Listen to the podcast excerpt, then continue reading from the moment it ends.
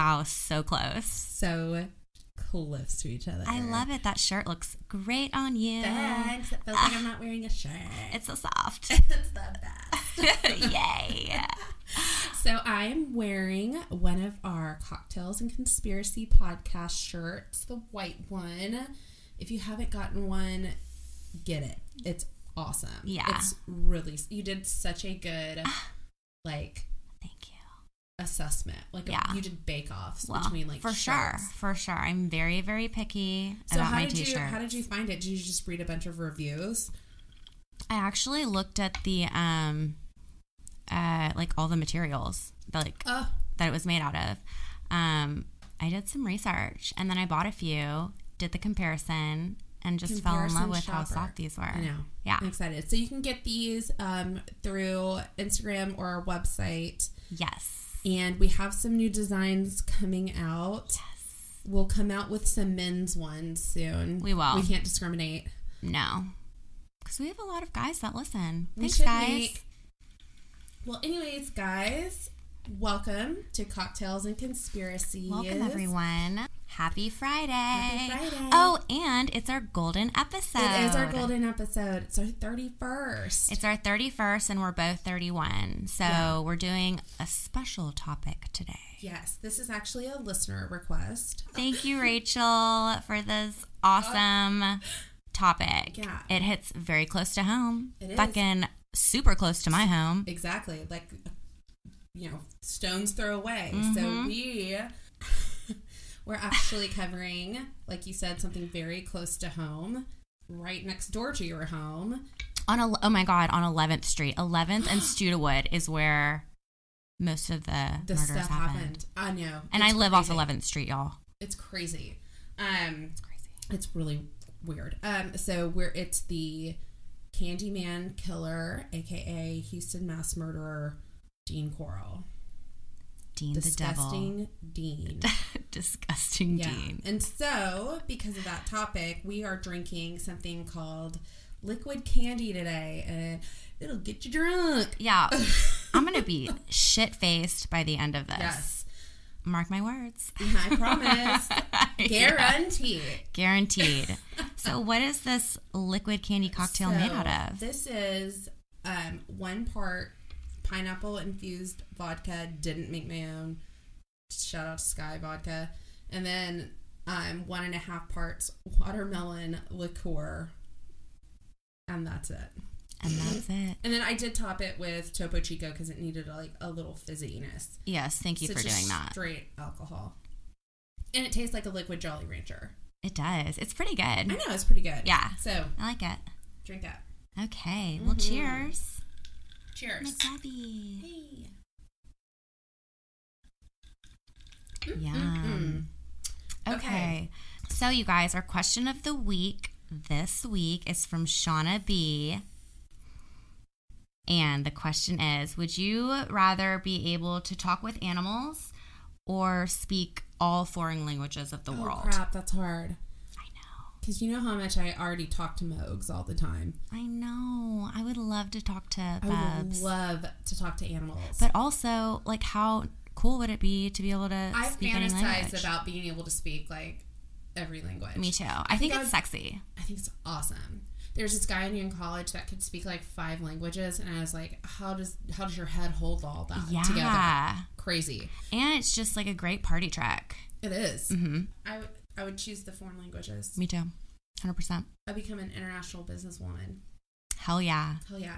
Oh my gosh, if you could speak like Mandarin, do you know like how bomb you would be? I at, would like, just start some- speaking it every day and be like, oh, oops. Ooh, uh, pardon. That's French, not Mandarin, but you know, okay, it sounds dip. beautiful. Pardon. Pardon. Yeah. Um. Okay, awesome. I love that question. Thanks, Shauna. Thanks. That was a Oh. good question. Okay, so let's dive in. Okay. So, give us a little background on Dean Corll. Tessie, Okay. Dean. get us going. Disgusting Dean. Mm-hmm. So, the always smiling Dean Corll was known for passing out sweets to kids in the Heights, where his family had a candy factory. but that smile was a mask, and behind it was one of the most brutal, calculating serial killers of the 20th century. And actually, not a lot of people know about it. Mm-mm. So that that was actually a kind of a weird fact that I found when I was researching this is that besides like a couple of movies that were made that were shelved pretty quickly, Yeah. this has not been a pervasive story. Like there is, and there's still, as we'll come to find out, there's still some unknown bodies. So Ugh. Terrible. yeah, So terrible. Okay. So between 1970 and 1973, Corll, with two teenage accomplices, Wayne Henley Jr. and David Owen Brooks, lured teen boys and young men into his car with promises of rides, drugs, and partying. Corll then tortured, raped, and killed his victims inside his rent houses and apartments across Houston. The spree ended only after Wayne Henley finally shot 33 year old Corll during the attempted rape of a victim on August 8, 1973. Mm-hmm. When police arrived, 17 year old Henley confessed to his role in at least 28 murders, mm-hmm. including six slayings he committed. And this led investigators to unmarked graves throughout the Houston area. So, let's talk about disgusting Dean. how do you, where do you, how do you get like this? So, Dean Corll was born in 1939 into a contentious family. His parents divorced, remarried, and divorced again while he was still a child. And then his mother remarried Jake West. Um, and Jake West, I thought this was really funny. He was a traveling clock salesman. So old school. I know. I love it. And when Corll was 16 and the whole family moved to Vidor, Texas, Mrs. Corll and her second husband started Pecan Prince, which was a candy shop. Dean Corll and his brother Stanley both worked for the business operating out of the family garage. Most of the family's business was in Houston, so Corll's mother and stepfather relocated there and opened up a candy store. After he graduated from high school, Dean Corll relocated to Houston as well, where he continued to work for the family business. So, in 1963, Corll's mother and stepfather divorced, and his mother opened up her own candy shop called Corll Candy Company. Soon after opening the new business, a teenage male employee complained that Corll made inappropriate sexual advances towards him. So he was like really, really weird kind of from the start. Mm-hmm. And it's almost like his mother was just in denial. blind, Yeah. totally blind to it. And and you'll read like, you know, people's impression of him is like, I mean, from like surface level, he was nice, he was quiet, like, and he actually dated women and and like, but he was a total mama's boy. And Yeah. like on surface level, he just seemed like a Like a normal guy. works at a candy shop. Yeah.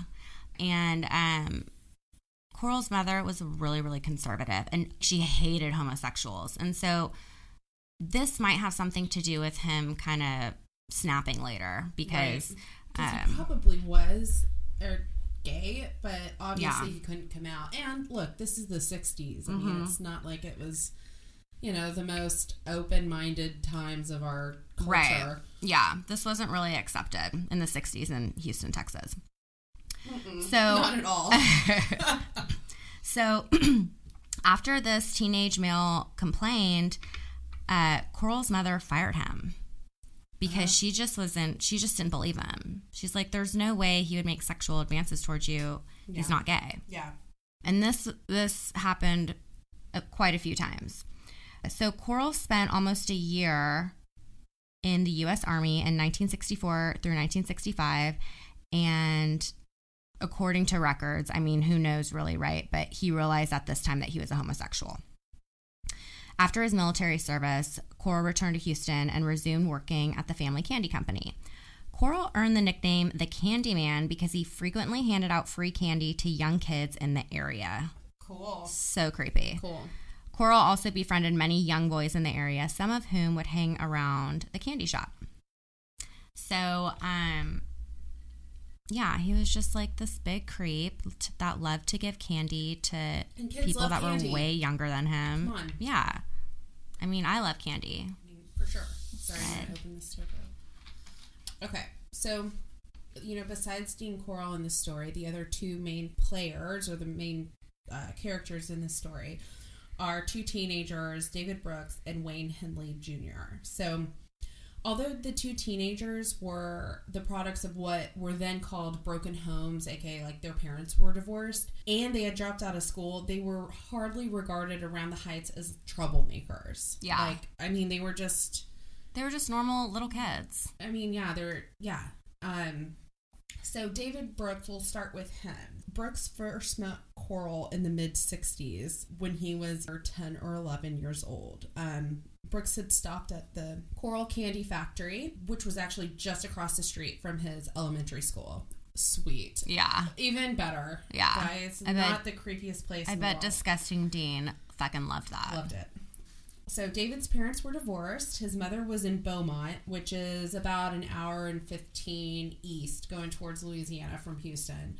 Um, and David was living alone with his father, Alton, who was a very tough redneck paving contractor. So Brooks's former attorney, Jim Skelton, who still practices in Houston today, said, Really? yeah. He uh, this is a quote from him. He said, "I don't think Alton really liked David, which is David Brooks, all that much because he was a sickly kid who wore these hippie glasses. And here came Dean, who didn't call him his, a sissy. He didn't make fun of his glasses. He didn't make him feel, you know, like a wuss.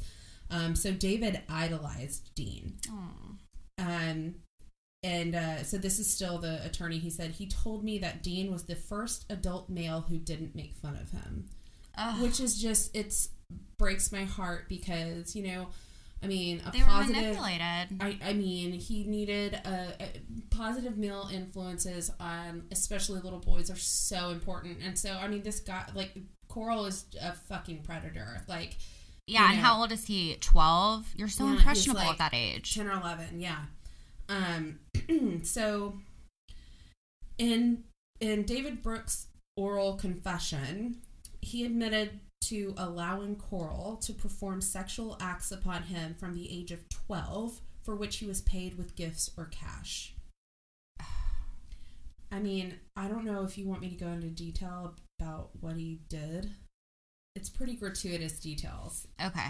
so I'll just so there's this article where I got a lot of my information. It's a Texas Monthly. It's pretty long. Yeah, the Texas Monthly, The Lost Boys. Yes, it's a great article. Yeah. So if you want to like there's some details that are just like I just don't want to say them. Like you can read them, but it's it's it's disgusting. Um so according to those who knew Brooks, the introspective young teenager was not gay. In fact, he had a girlfriend who lived in the Heights. Um, so this is Jim Skelton again saying, but you have to understand that Dean had become David's father figure. He had taken care of him, given him money when he needed it, and let him stay with him whenever David needed to get it to get away from his real father. You know, a man like that can have a lot of influence over a young, insecure boy. Of course. Of course. So it wasn't long. So this, I mean, all this stuff was happening to him, like you know, in the mid '60s. So like a year after he met Dean, like that's when he first started, like you know, making him do all of this stuff, right? This sexual stuff, right? Ugh. But a few years later, it wasn't long before David Brooks realized that Corll was driven by much darker needs. So in mid December, Brooks, who was at 15 at the time, walked unannounced into Corll's apartment. In the confession he gave police two and a half years later, so he was 17 and um, Henley was 18 when like all of this comes to a head. This story comes to a head. So in the confession he gave police two and a half years later, he said, you know, in mid December when he was 15, he said that he saw two naked boys tied to Corll's bed. Corll, also naked, was molesting them. What are you doing here? Corll snapped, and Brooks turned around and left. And later, he said that Corll told him he was a part of a gay pornography ring and that he had been paid to send those boys out to California to pose for photos. At some point, Brooks said Corll changed his story. He told Brooks he had killed the boys and buried them in his storage shed. So, So that's when it kind of like began. yeah, because Yeah. he walked in on He saw him. Yeah, he witnessed it. Right. So, in return for like him witnessing that event that first time, in return for his silence, Dean Corll promised him a car, and David Brooks agreed. And so Corll subsequently bought him a green Chevrolet Corvette. Wow. Um, Brooks was later told by Corll that the two youths had been murdered, like I said, and he was offered two hundred dollars for any boy he could lure into Corll's apartment, which Yeah. he accepted.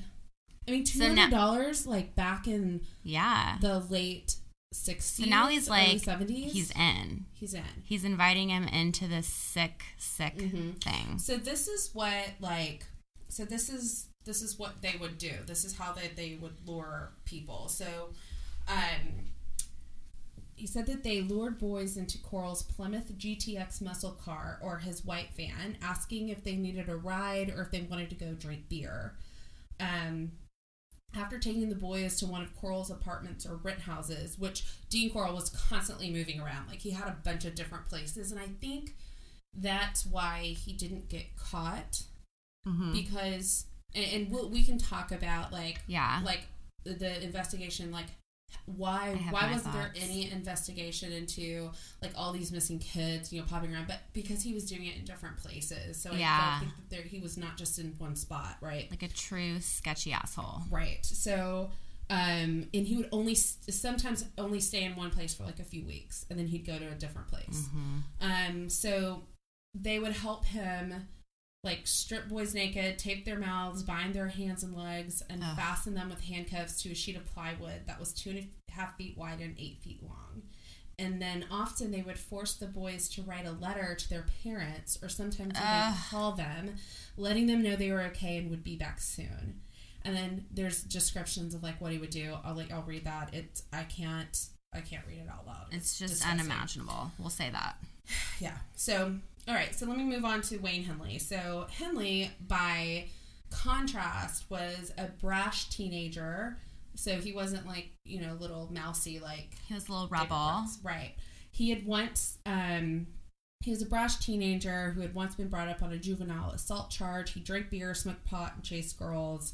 And he could usually be found at one of the neighborhood hangouts, the swimming pool, the Long John Silver's on Oh. 23rd, or the Jack in the Box on 20th. Those were his hangouts. What? Are they still there? So I know Long John Silver's isn't there because I love Long John Silver's. I am always wondering. I drive by Yeah. it, and I'm like, who's keeping Long John Silver's in business? I am. Jack in the Box, 20th and Shepherd. It, That's it. it's still there. Weird. That's where we would hang out. As an innocent boy before all this happened. Okay, well, I mean, but still, it's it's so weird. Well, it, the Heights is a historic I district. know. Things don't change that much. the weirdest part is I live on 11th and Tay lives on Studewood. I know. Y'all are just right there, It could have been us if we were boys. and you were in the born in the you know fifties. Right. So many things. So glad you aren't. Yeah. So, all worked out okay. it- it's all the way it should be. um, so, like Brooks, Henley had endured a difficult relationship with his father, who, according to public reports, would get drunk and physically assault his wife and children. Just the good old white boy of the 60s, you know, male. The 60s way. The 60s way. Oh Yeah. my gosh. Um, after Henley's parents divorced in 1970, so remember, David Brooks has, he's already like known Dean Corll since the mid 60s, so he's Right. already known him for a while. They're So already friends. Henley got in, and he wasn't, he didn't know him as long as Right. Brooks. So after Henley's parents divorced in 1970, he dropped out of junior high and began working part time to help his mother. When Brooks, whom he had known for a few years, introduced him to Dean Corll in 1971, Henley was impressed. So Yeah, because he's like this older, cool guy that has all this sh- fucking candy you not feel and like, like cars kid. and stuff. Yeah. Yeah, And So- he's like accepting of them and like making them feel good. But then he's making them do these like horrible, fucked up things. Like it's just uh, Sick. Sick. Yeah. So, so this is a quote from Henley's. Um, maybe Dean was considering me as one of his next victims, but we hit it off. He was this smart, clean cut, nicely dressed man. He listened to me. He explained things to me. It's just men be good dads out there. You could prevent a lot of this shit. yeah. Um, And tell your daughters and your sons Yeah. to trust no one. Exactly. So um, Henley says, "I'll be honest with you. This was a part of a penitentiary, like visiting room um, Mhm. interview. He said, "I'll be honest with you. It was important that Dean liked me. He was kind. That's it. That's all they just looking for someone to be kind." So That's so, so, when he sad. became so when Henley became uh, oh, oh no no I'm sorry Dean began to come around the Henley house he worked on Mrs. Henley's car got along so well with all the Henley boys that a charmed Mrs. Henley invited him to Easter dinner like he just wormed his way into their family Oh my god. so Psychopath. Right. So the way that Dean hooked Henley was telling him that if he ever needed anything to sell to make some money to help out his mother, even if it was stolen, Corll could unload it. So basically saying like, hey, look, Hint, hint. Hint, hint. Steal something. right. Yeah. Then Corll told Henley the same story he had once used on Brooks about belonging to an organization that sold boys into a homosexual porn ring in California, and he also promised Henley two hundred dollars for every boy he brought in. So, So were um, they just like, oh, okay. Well, well, you know, he had Like, think of a better had- lie. Well, he had groomed David Brooks for years, Yeah. and and he was insecure. And, Who knows how he twisted then it? Henley, You know, he was already kind of a little troublemaker, and then he needed money. I think they're they were really like his family was really Yeah. short on money. So, um, Henley seemed to be thrilled by the idea of being a part of a mysterious crime ring, something that went like far beyond his life in the Heights. Like you know, Yeah. he felt like it was a small town, like small community, because that's how this is how he. And we've talked about this before. Houston is really like organized by neighborhoods. Like it's a huge city, Right. But everyone kind of stays in their own little like Yeah. area quite a bit. So, um, so basically, um, I mean, like here's here's one example like driving around with corll one afternoon henley saw a teenager with long hair asked him if he wanted to smoke some pot and soon had him in the car and at corll's apartment. Henley then left. So he'd leave the boy there with him. The next day corll paid him $200 and he said in his confession he said a day or so later i found out dean had killed that boy. Oh my god. so, so basically, like his killing spree didn't really start until like 1970. So he was abusing, you know, David Brooks and I'm sure more boys, but like he didn't start killing t- people until September 1970. Oh yeah, because at first he was just raping them, and right. Right. Well, great. Um, so, um, so they're known to have killed a minimum of 28 teenagers and young men between September 1970 and August 1973, although it is suspected that the true number of victims may be 29 or more. So they found out in 2018. They confirmed that it is 29 at the minimum, 29 or more. Okay. Okay. Cool. Um, so in the summer of 1973, David Brooks began to break away. He married his girlfriend after she got pregnant. They moved into an apartment outside the Heights. Um, So he still had his own separate life, yeah. David Brooks. Yeah, yeah, but he's probably traumatized. I mean, Oh. that poor man. Yeah. So inter- it's interesting, like fast facts. So even to this day, David Brooks is not. Besides his like first confession, he does not give interviews. He does not talk about it. But Wayne Henley will always Yeah. like he gives a lot of interviews. You can see there's some videos and stuff of him talking. But um, so. Um, so you know he married his girlfriend after she got pregnant. They moved into an apartment outside the Heights. So Wayne Henley too tried to put some distance between himself and Corll, attempting to enlist in the Navy, but he was rejected because of his limited ed- education.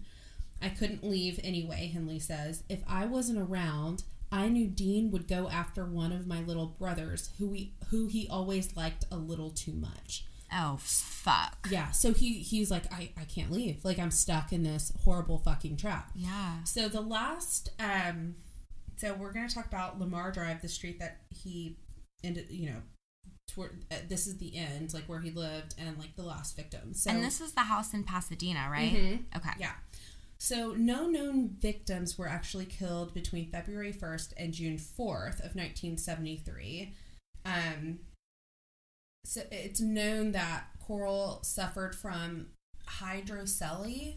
Hydrocele? What's that? It's um, it is a uh, it's a ton of like body fluid like in your cavities, like um, in your Like a- body cavity. like it's, it's an accumulation of serious uh, of serous fluid in a body cavity. So, um, So what does that do? it's often caused by fluid secreted from a remnant piece of. Um, this is a lot of science. What is But it called? Hydrocele, H Y D R O C E L E. Okay, it's a fluid-filled sac around a testicle, often first noticed as swelling of the scrotum. So you can it can be caused by inflammation or injury of the scrotum or along the channel. So he was probably doing like some kinky ass Ew, shit and injured himself or something. So it's thought that he was suffering from one of those in early 1973.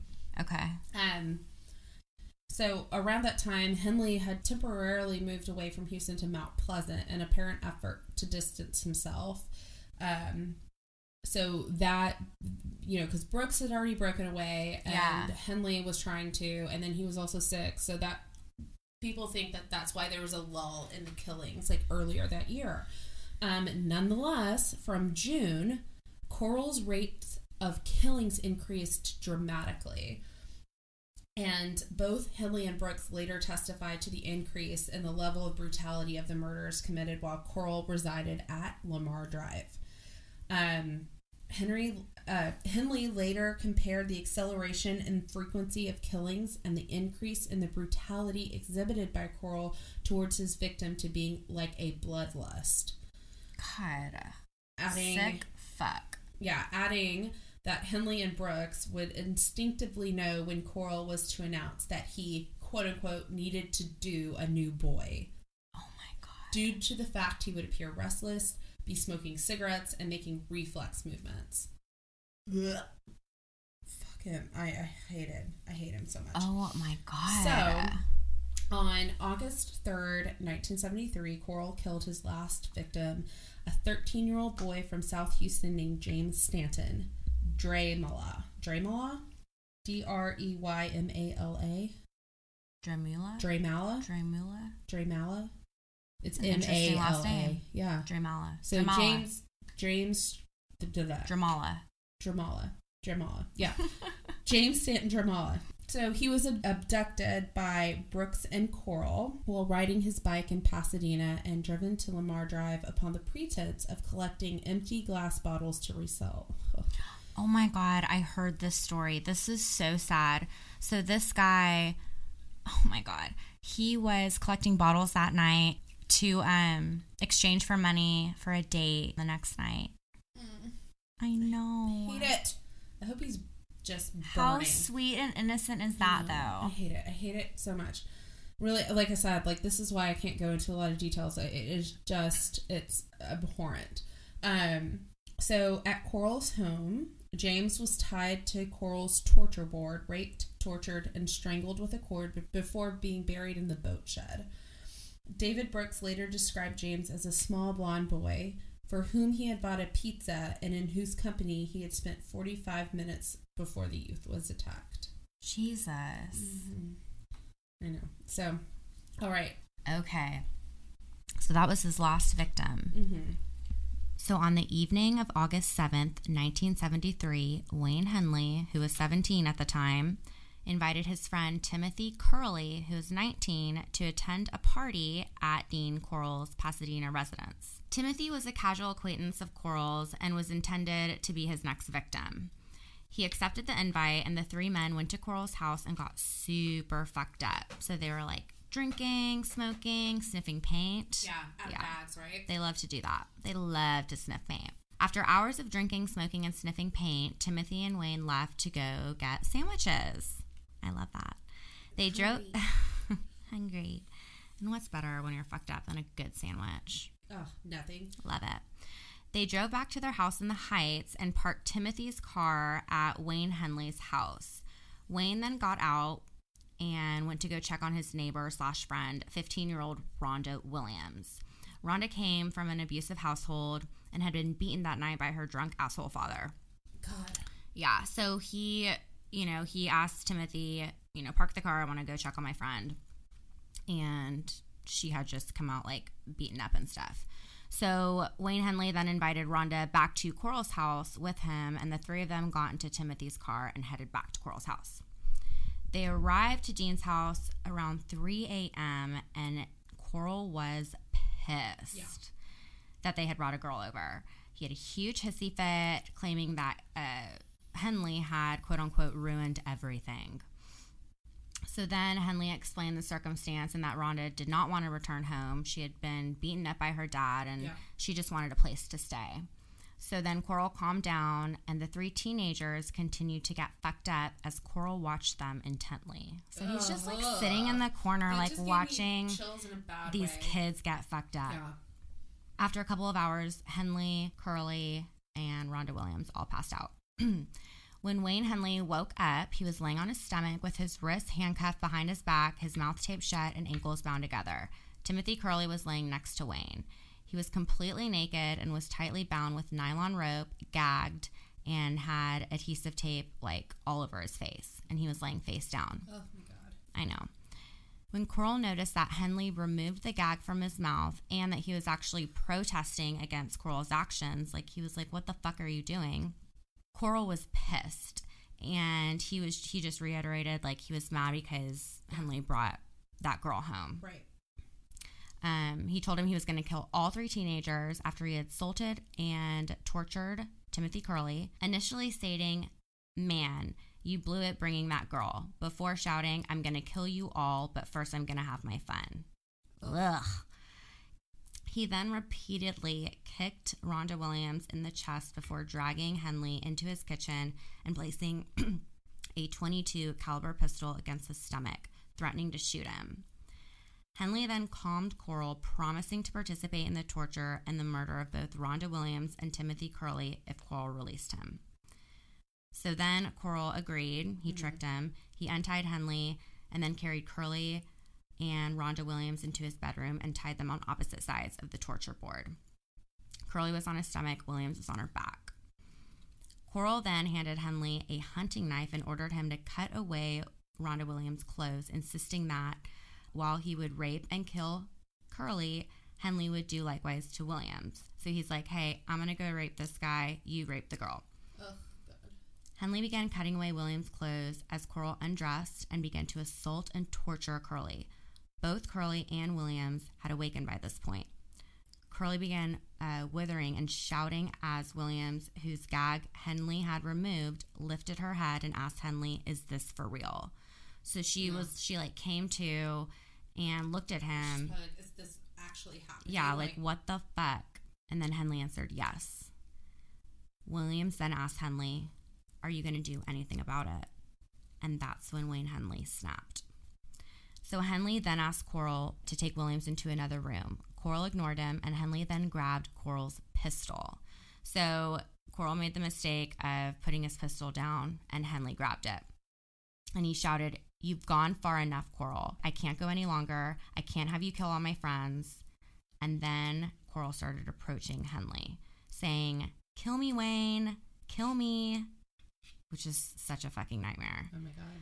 Henley stepped back a few paces as Corll continued to advance upon him, shouting, Kill me, Wayne. You won't do it. Kill me, Wayne. Henley then fired at Corll, hitting him in the forehead. The bullet failed to fully penetrate Corll's skull and literally ricocheted off his skull. And yeah, because that's so thin and like the Yeah. skin's thin. It's not gonna like this. Uh, yeah, A fucking monster. Oh my god. So, in true monster Frankenstein form, he continued to lurch towards Henley.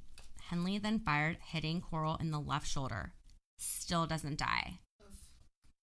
Corll then runs out of the room, hitting the wall in the hallway. Henley then fired three additional bullets into his lower back and shoulder as Corll slid down the wall in the hallway outside of the room where the two other teenagers Good. were bound. Yeah. Good job, Henley. Corll died where he fell, his naked body facing the wall. So crazy. So after he had shot Corll, Henley released Kerley and Williams from the torture board, and all three teenagers dressed and discussed what actions they should take. So they were all freaking the fuck Yeah, out. of course. It's a Right. nightmare. So Henley suggested to Kerley and Williams that they just should leave. They're like, let's get the fuck out of here. But then Kerley replied, No, we should call the police. Henley agreed, looked up the number for the Pasadena police, and called them. So at 8:24 a.m. on August 8th, 1973, Henley placed a call to the Pasadena police. His call was answered by an operator named Velma ah, Lines. Hey, Velma. Hey. ROG. In his call, Henley blurted to the operator, Y'all better come here right now. I just killed a man. Henley gave the address to the operator as 2020 Lamar Drive, Pasadena. As Kerley, Williams, and Henley waited upon Corll's porch for the police to arrive, Henley mentioned to Kerley that he had done that four or five times, meaning he had shot someone by kill or killed someone by shooting them four or five times. Really? Okay. Cool. Minutes later, a Pasadena police car arrived at 2020 Lamar Drive. The three teenagers were sitting on the porch outside of the house, and the officer noted the 22 caliber pistol on the driveway near the trio. Henley told the officer that he was the individual who had made the call and indicated the body of Dean Corll was inside the house. After confiscating the pistol and placing Henley, Williams, and Kerley inside of the patrol car, the officer entered the bungalow and discovered Corll's body inside the hallway. The officer then returned to the car and read Henley his Miranda rights. Mm-hmm. In response, Henley shouted, I don't care who knows about it, I have to get it off my chest. Oh my god. Kerley later told detectives that before the police officer had arrived to Lamar Drive, Henley had informed him, If you weren't my friend, I could have gotten $200 for you. Oh my god. Oh my god. So fucked up. So, during his confession, Henley admitted that he had assisted Corll in several abductions and murders and that he had actively participated in the torture and mutilation of six or eight victims prior to the murder. He told authorities that most victims had been buried in a Southwest Houston boat shed, with others buried at Lake Sam Rayburn and High Island Beach. Corll had paid up to $200 for each victim he or Brooks were able to lure to his apartment. so he and, told you him know, everything. Remember, like even though there's like 29 victims, a lot of the times those like Brooks and Henley would leave. They wouldn't actually Right. be like Right. involved in the act. right. So, Just- but that's saying like he did that. He was actually like involved in like Yeah. six or eight. A handful, for sure. Oh. So actually, like, initially police were skeptical of Henley's claims. I mean, They that's how out of this world. Yeah, that's how out there this is. He assumed that the sole homicide of the case was that of Corll. Henley was quite insistent, however, and upon his recalling of the names of three boys, Cobble, Hilligiest, and Jones, whom he had stated that he and David Brooks had procured for Corll, the police accepted that there was something to his claims. As all three teenagers, so much detail.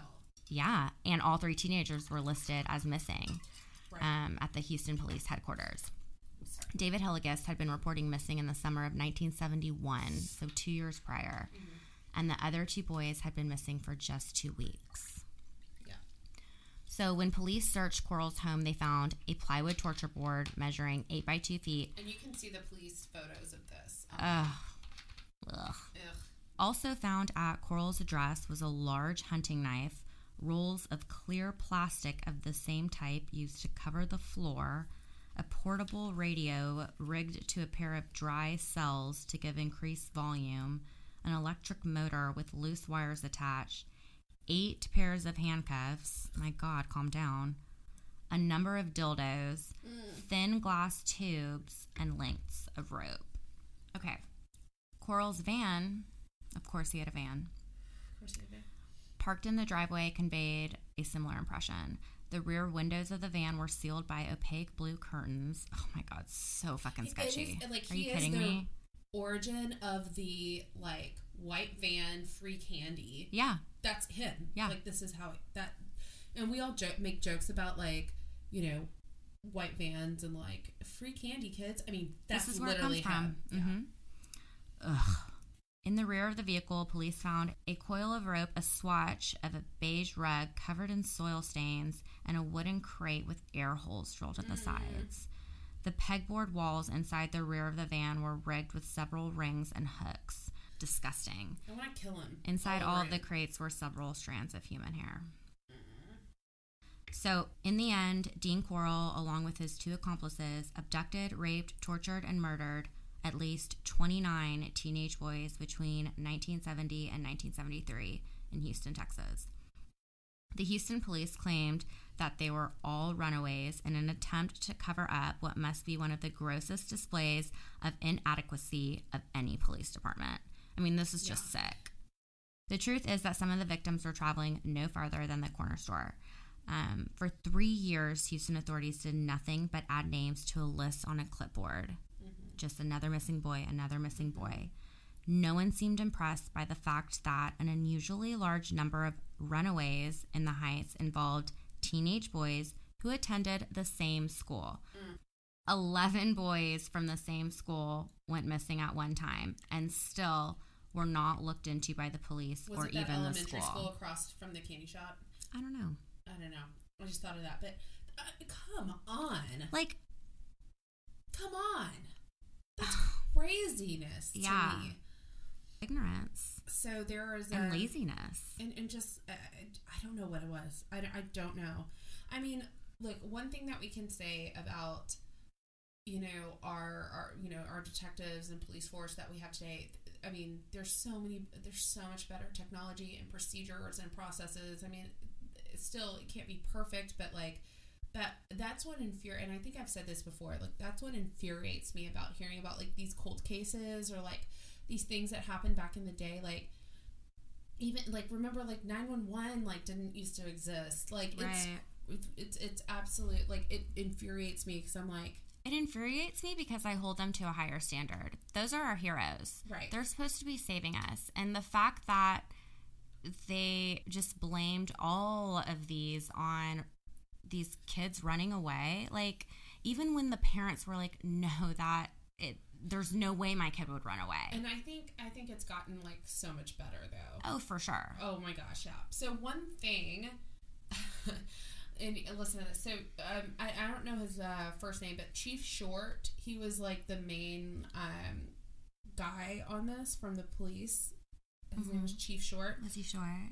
probably So short. So the one thing Chief Short did do in a misguided attempt to make sure such crimes didn't happen again was order his officers to raid the city's gay bars. They thought so so this guy Ray Hill is one of Houston's like first gay activists. He said they thought they were all child molesters and killers. Like cuz they're gay, which is fucking ridiculous. I don't even think Dean Corll was gay. I think he was a pedophile. yeah. Straight up. Yeah, exactly. And that's different than being gay, obviously. Yes.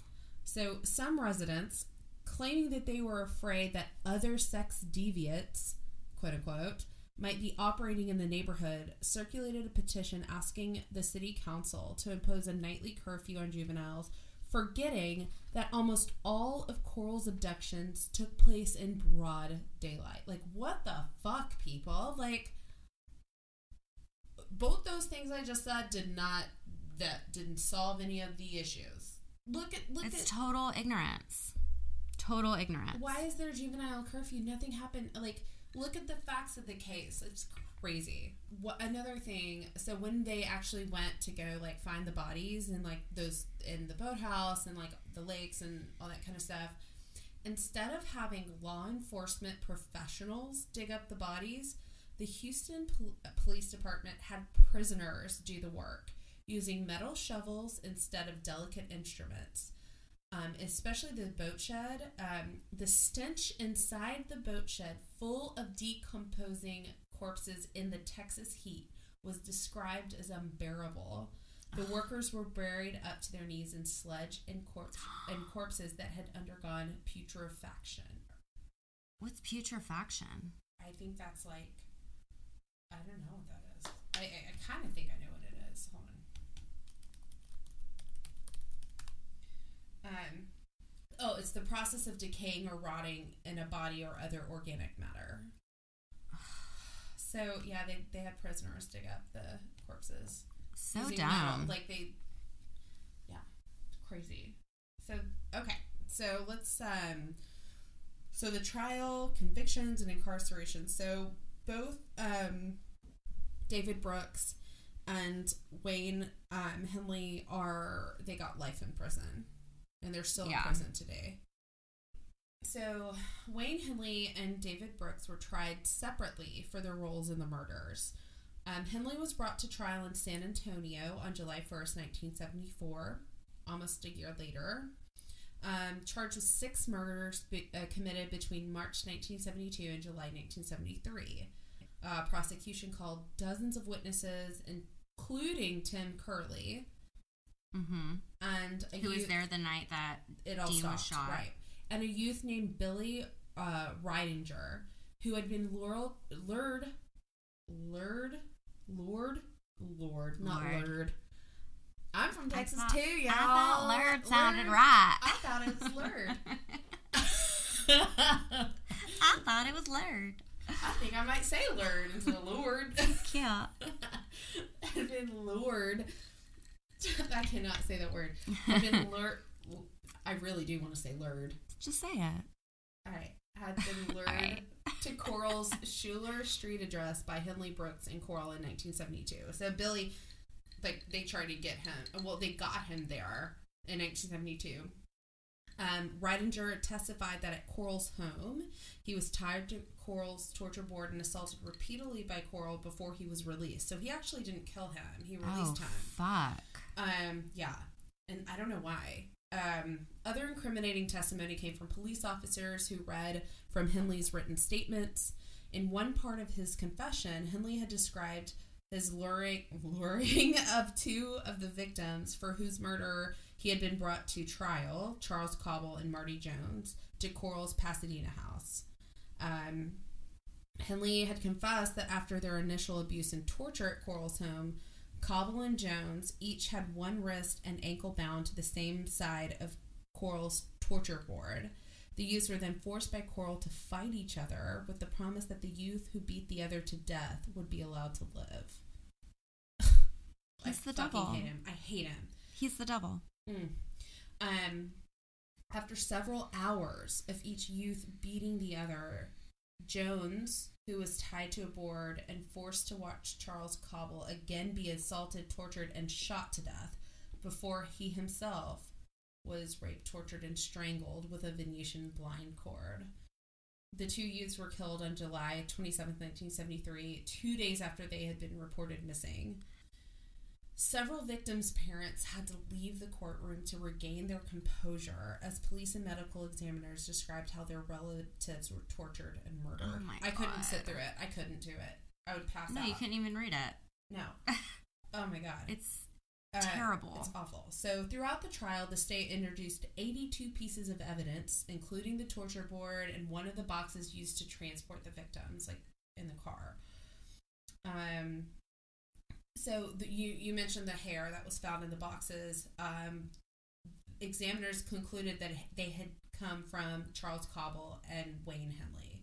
So I guess Wayne Henley had been put in that box at one point, or or he was putting him in that box, Yeah. like or something like that. Um, so Henley did not take the stand to testify. Um, so July 15th, 1974. So it started July 1st. So July 15th, both counsels presented their closing arguments to the jury. Prosecution seeking life imprisonment. The defense a verdict of not guilty. The jury only deliberated for 92 minutes before finding Henley guilty of all six murders for which he was tried. So the the judge Preston Dial ordered Henley serve each 99 sentence consecutively, totaling 594 years. And then he went to Huntsville. Duh. So Huntsville is a town that um, Sam Houston State is actually there, at the college, but Mhm. Huntsville in Texas is home to one of the most notorious prisons. really. Yes, I yes. know that. I mean, that's where all the murderers go. That's like it was, it's a huge prison, like out in the country. Like it's it's there's men's and women's, and it's like where the most like terrible people go. It's crazy. Um, you can drive by it, kind of.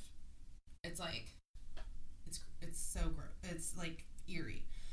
So Brooks was brought to trial on February twenty seventh, nineteen seventy five. He had been indicted for four murders um, but was brought to trial charged with only with the June 1973 murder of 15 year old William Ray Lawrence. Um, so Jim Skelton, the lawyer that I quoted up earlier, that's still a practicing lawyer here, um, was his defense attorney. He argued that his client could not have committed any murders and attempted to portray Corll and to a lesser degree Henley as being the active participant in the actual killings. So, district, uh, the assistant district attorney dismissed the defense's contention outright, at one point telling the jury, This defendant was in on the killing, this murderous rampage, from the very beginning. He tells you he was a cheerleader, if nothing else. That's what he was telling you about his presence. You know he was in on it. Yeah. So, his trial only lasted less than a week. They deliberated for 90 minutes, and he was found guilty of Lawrence's murder and sentenced to life imprisonment. And then Yeah. I did read that, like, so Rhonda Williams, um, she had to go to, I mean, I'm sure she probably still is in therapy. She had to go to Oh yeah. Years and years of therapy for, like, her traumatic experience. I mean, could you imagine No. waking up like that's like Saw? That's like the movie Saw. Oh my god. I know. So, yeah, this was a heavy one, guys. Yeah. Hits really close to home. I know. To our home. I know. So I mean, it, it's a it's a. I mean, for lack of better term, it's a fascinating story, but it's, it's It is a fascinating story, and Yeah. a lot of people don't know about it, and it happened right in our backyard. just, yeah, that was something surprising. Like I I didn't realize. So there's been a couple of you know I listen to every true crime podcast out there, and like I know that my favorite murder. I think um, Georgia covered this one um, hmm um, in one of her episodes, but um, Time Suck did a really good one too. Um, what's that one?